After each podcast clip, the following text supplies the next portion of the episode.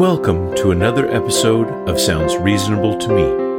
This podcast is created and produced by IamReasonable.com, and I'm your host, CJ Sand. In this week's episode, we're going to take a look at letting go.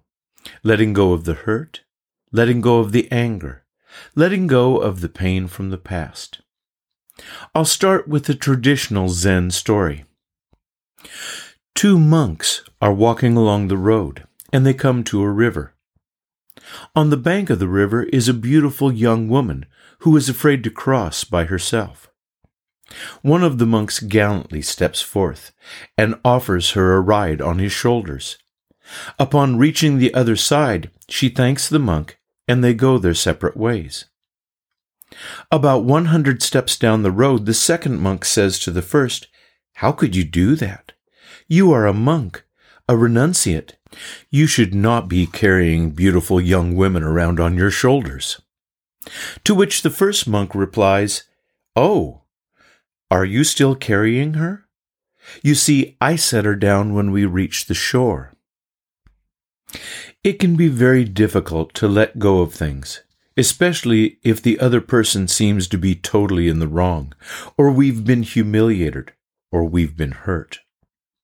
At times, it seems as if people go out of their way to hold on to these painful memories and feelings. It's like they almost get some kind of pleasure out of going over the details of how they were wronged, assuring themselves of their righteousness, and maybe even secretly hoping for the hideous demise of their antagonists. As for myself, sometimes I have long discussions with myself, usually in the car, on how I will react when someone wrongs me, even though at the present time nothing has really happened. I guess I feel as if I'm getting ready, just in case. It's usually all a big waste of my time, and I end up getting myself all upset for no reason at all. We all know that life is too short to hold on to the pain, anger, and hurtful feelings. If you asked us the question, should you hold on to hurtful feelings, we'd all say, well, of course not. But we have examples of just the opposite around us all the time. People who have been scarred by some event in their lives and they cannot or will not let go of it and get over it. Because of this, they end up much like Jacob Marley in A Christmas Carol. But instead of dragging around the bad things they did in life, they end up dragging along all these bad feelings and painful memories like a heavy, unbreakable chain. They're being tortured, but because they're the ones who aren't letting it go, it ends up being a self inflicted wound. Not only do people hold on to bad memories, but sometimes they choose to fight over, well, almost anything.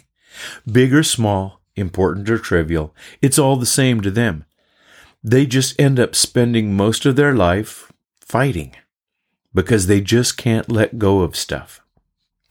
Richard Carlson, in his wonderful book Don't Sweat the Small Stuff, talks about this very thing. In his book, he writes, The truth is, life is rarely exactly the way we want it to be, and other people often don't act as we would like them to.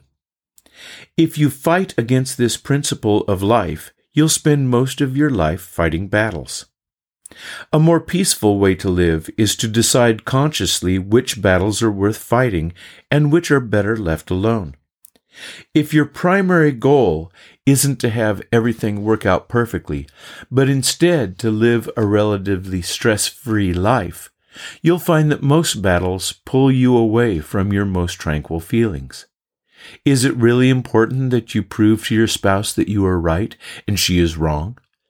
or that you confront someone simply because it appears as though he or she has made a minor mistake? Does your preference for which restaurant or movie to go to matter enough to argue over? Does a small scratch on your car really warrant a suit in small claims court? Does the fact that your neighbor won't park his car on a different part of the street have to be discussed at your family dinner table? So, what am I trying to say here? I guess it's that we all need some time to weed out the bad memories and hurtful feelings in our lives, and to choose carefully about which things are important enough to fight over, and which things should be better left alone. You could probably do without the extra baggage, those extra chains to carry around, those extra battles to fight, couldn't you? Because a life centered on peace, balance, and harmony, without all the hurtful memories, without all the pain from the past, without all the angst, well, that sounds reasonable to me. Thank you for listening. Sounds Reasonable to Me is an IamReasonable.com production. IamReasonable.com, working for a more reasonable tomorrow.